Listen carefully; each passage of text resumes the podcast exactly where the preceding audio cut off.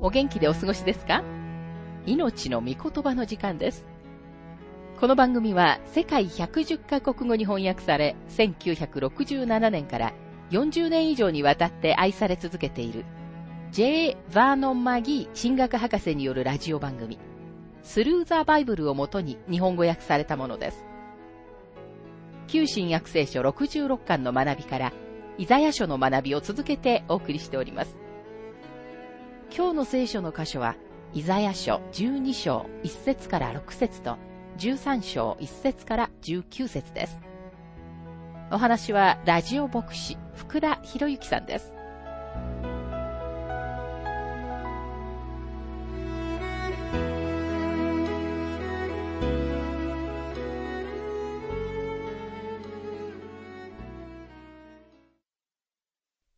イザヤ書12章の学びに入りますが、7章に始まり12章まで続く一連の予言を追ってきました。このシリーズは、ご自分の民への神様の裁きから始まりました。イザヤ書11章では、地上に御国が設立され、主イエスがその御国を支配されることを見ました。そしてこの予言は12章で頂点に達します。大観難は過ぎ、人生の嵐はすべて終わります。今イスラエルは御国に入り、彼らが神様を礼拝し、神様に賛美の歌を歌っていることに気づきます。そしてイスラエルは嘆きの壁にではなく宮にいるのです。今日イスラエルは嘆きの壁のところにいます。これはイスラエルが現在、あの地に戻っていることは予言の成就ではないことを意味しています。この短い章は詩篇のように書かれています。確かにこの章は詩篇であり、麗しい宝石です。私たちの目の前に置かれているのは、キリストの直接的で個人的な統治のもとにいる人たちの賛美です。それは神様の救いと創造によるあがなわれた心からの純粋な賛美です。地上からの呪いが取り除かれました。それは創造の中に示された神様の恵みに対する賛美の時です。自然の上には呪いが置かれているので、私たちは今までそのようなものは見たことがありません。今日自然は鋭い牙と残酷な爪を持っていますが、三国の時代には、この状況が完全に変わるのです。イザヤ書12章の本文に入りますが一節。その日あなたは言おう。主よ感謝します。あなたは私を怒られたのに、あなたの怒りは去り、私を慰めてくださいました。ここでもまた、その日という表現が使われています。その人は大観難時代の始まりと地上にキリストが設立される御国が来るまでのことを示しています。この説は罪の世は終わり、救いの日が来るという考えを表しています。イスラエルは恐ろしい大観難の夜を通り、今、光が来るというのです。大観難は終わり、彼らは御国の平和と喜びに入ります。それは彼らの賛美の時です。三国の時代の特徴は純粋な喜びなのです。イザヤ書12章の2節見よ神は私の救い。私は信頼して恐れることはない。やはは、主は私の力、私の褒め歌、私のために救いとなられた。神様が救いを備えられたと言わず、神様が救いとなられたと彼らが言っていることに注目してください。救いは、ご人格なるキリストご自身であって、プログラムや体制や儀式などではありません。救いはキリストのご人格です。そのご人格は、主、エホバ、日本語では、ヤハ主と訳されていますが、つまり、主イエス・キリストなのです。彼らはここで救いのゆえに主を賛美しています。イザヤ書12章の3節あなた方は喜びながら救いの泉から水を汲む。泉は豊富さを語っています。神様の救いは心に満足と喜びとを与えます。御国の時代には大きな喜びの時があります。主はご自分の者たちにその喜びをお与えになりたいのです。主は私たちが今幸せになることを望んでおられます。私たちは与えられている救いのゆえに、喜び、主に賛美を歌うべきです。その喜びを自分のものとするまでは、私たちは主の承認には決してなるべきではないと思います。イザヤ書12章の4節その日あなた方は言う。主に感謝せよ。その皆を呼び求めよ。その見業を国々の民の中に知らせよ。皆が崇められていることを語り継げよ。その人は、もちろん、その日の明るい部分、千年王国を指しています。主の日は、罪の夜をもって幕が開くのです。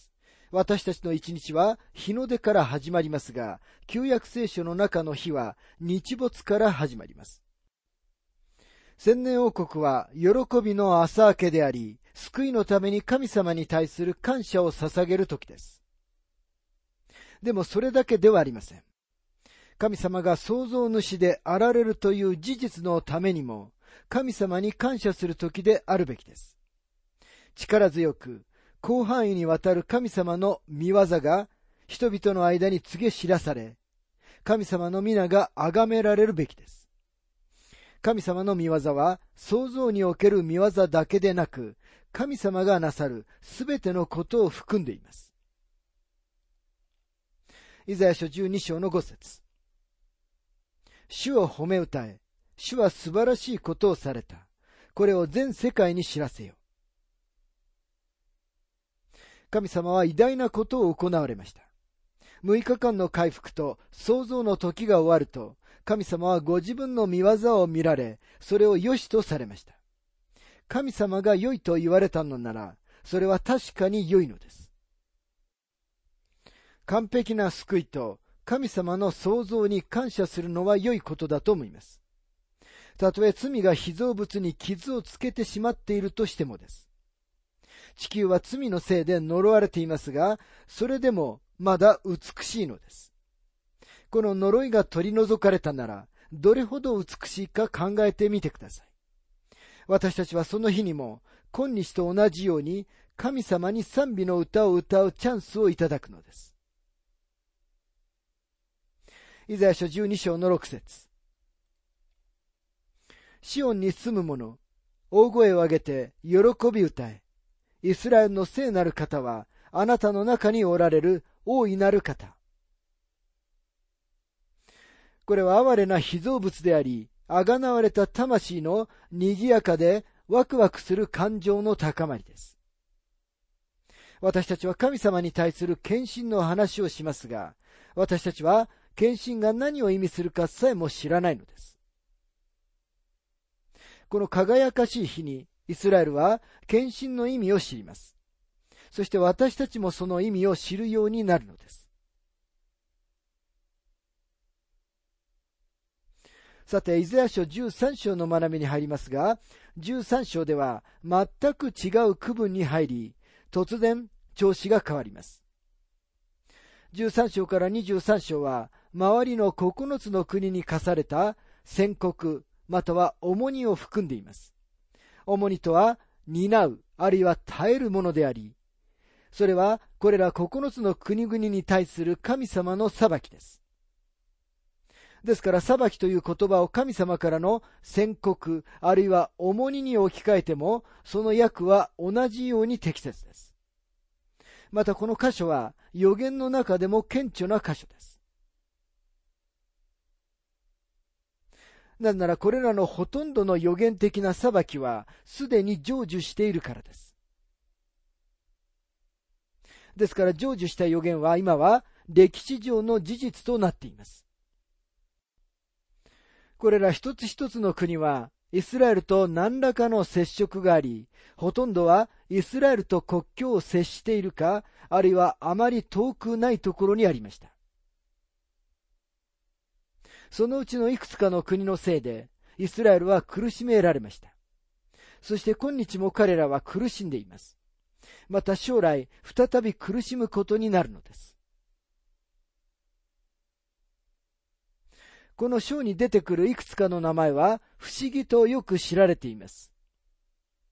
エジプトはその一つです。これらの裁きのいくつかは、まだこれから将来に起こるのですが、この箇所の主な特徴は、多くの予言はすでに成就し、今日その事実が予言が成就した証拠となっているということです。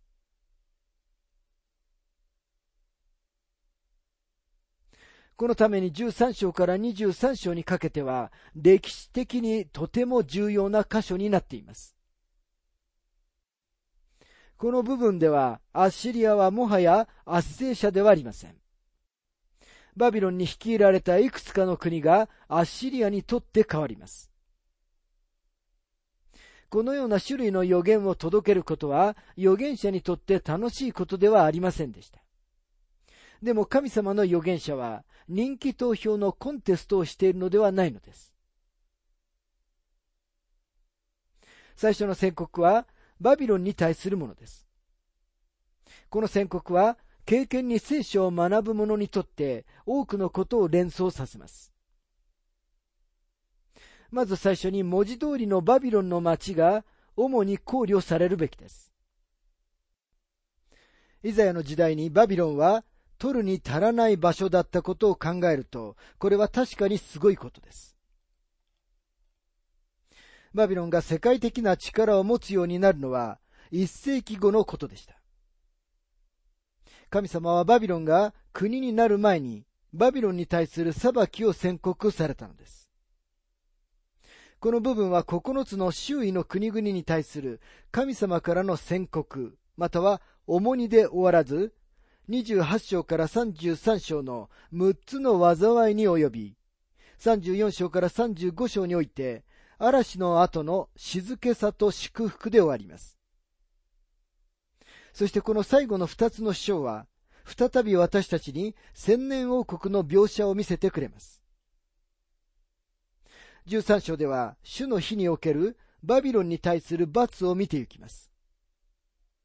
この箇所は最終的な成就として大観難時代を望み見ていると私は信じていますとマギー博士は述べています。イザヤ書13章の一節アモツの子、イザヤの見たバビロンに対する宣告。この章と14章の中では、文字通りの歴史の中でのバビロンの町を考慮しています。バビロンは古代世界の大きな町の一つになりました。事実バビロンは最初の世界的な強国となり、ダニエルの予言の中でそのように認識されています。ネブカデネザルはバビロンの金の頭でした。彼が最初の大きな世界的な帝国の王だったのです。しかしバビロンの町は将来再建されます。バビロンはバベルの塔に始まった人間の神様に対する反抗の象徴で、宗教的中心のバビロン、または政治的中心のバビロンとして、目次録17章、18章で終わります。大観難時代にバビロンは神様の偉大な裁きによって倒れます。イザヤのこの章での言及は聖書の中でバビロンに言及する最初かもしれません。イザヤ書13章の3節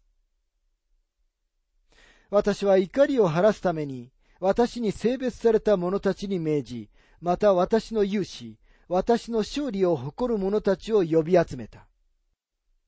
この説の中での性別という言葉は、何かの期間によって特別な用事のために取り分けられることを意味します。神様は私は怒りを晴らすために、また私の勇士を呼び集めたと言われます。神様は特別な目的のためにバビロンを性別された、あるいは起こされたのです。神様はアッシリアにも同じことをされました。イザヤ書10章の5節では、神様は預言者イザヤを通して次のように言われました。ああ、アッシリア、私の怒りの杖、彼らの手にある私の憤りの無知。神様はご自分の民を罰するためにアッシリアを使われ、その後アッシリアを裁かれました。神様はバビロンにも同じことをされます。もしその国が神様のために取り分けられるなら、どんなものでも性別することができるのです。アッシリアとバビロンはイスラエルを罰するために取り分けられました。彼らは特別な目的のための神様の見ての中の道具だったのです。イザヤ書13章の4節聞け、おびただしい民にも似た山々の轟きを。聞け、よりあった王国、国々のどよめきを。万軍の主が軍隊を召集しておられるのだ。この説は性別された者たちが何を意味するかを説明しています。アッシリアがイスラエルの北の十部族に対してしたのと同じように、バビロンは南王国ユダに対抗してやってきます。イザヤ書13章の5節彼らは遠い国、天の果てからやってくる。彼らは全世界を滅ぼすための主とその憤りの器だ。バビロンは主の憤りの器です。6節泣きわめけ、主の日は近い。全能者から破壊が来る。この予言は歴史の中にあるすべてを超えて、今、大観難時代を投影しています。7節から9節それゆえすべてのものは気力を失い、すべてのものの心がしなえる。彼らはおじまどい、子を産む女が身もだえするように、苦しみとひどい痛みが彼らを襲う。彼らは驚き、燃える顔で互いを見る。見よ、主の日が来る。残酷な日だ。憤りと燃える怒りをもって、地を荒れ廃らせ、罪人たちをそこから根絶やしにする。大観難時代に神様は再び、ここでバビロンと呼ばれている力を用いて、これらの人々を裁かれます。ちょうど過去に神様がされたことと同じです。大観難は人々が陣痛の苦しみをする陣痛の時として語られています。主の日はこの陣痛の時をもって始まります。さて次のことは大観難時代のことと一致します。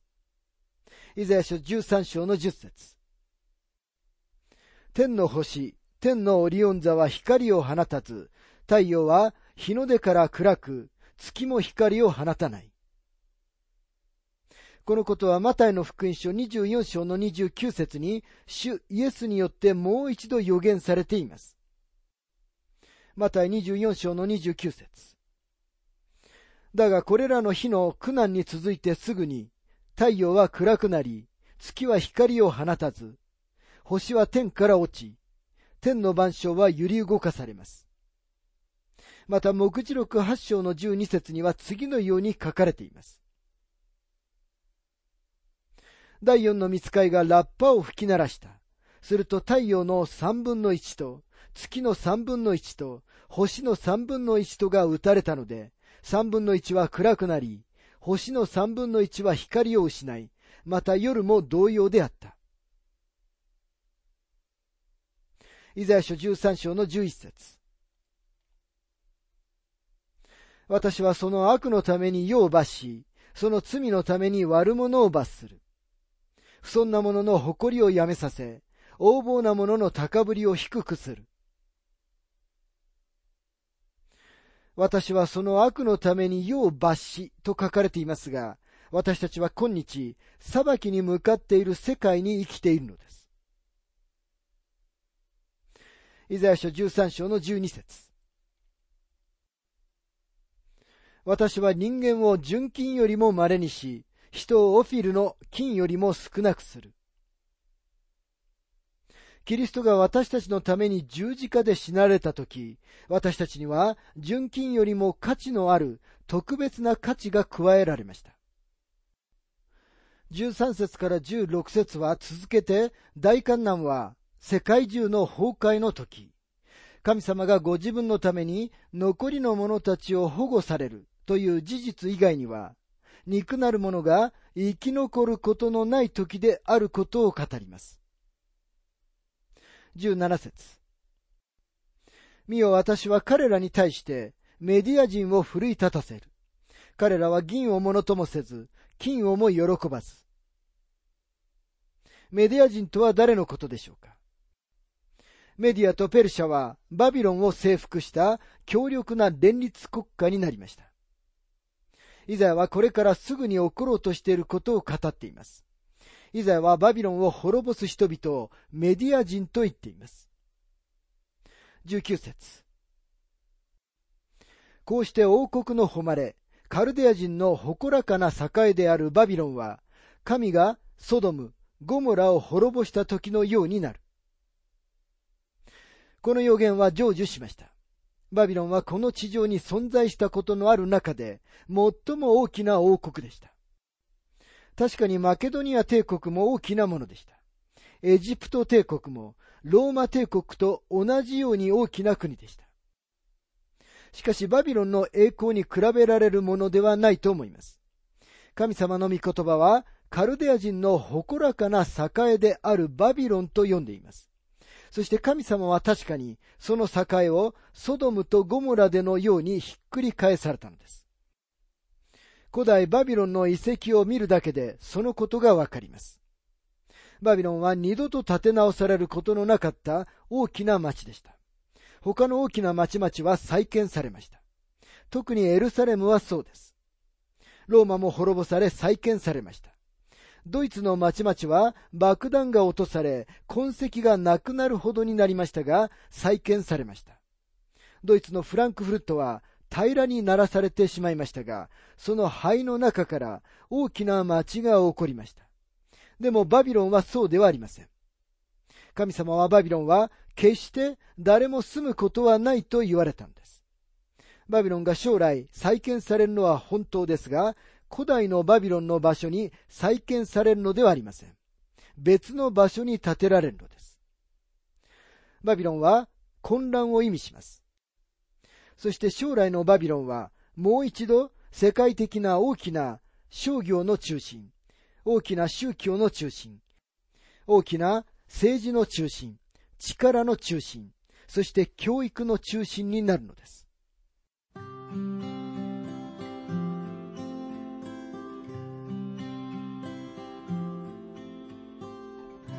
命の御言葉お楽しみいただけましたでしょうか？今回はエホバへの賛美というテーマで、イザヤ書12章1節から6節と13章1節から19節をお届けしました。お話はラジオ牧師福田博之さんでした。なお、番組ではあなたからのご意見、ご感想、また聖書に関するご質問をお待ちしております。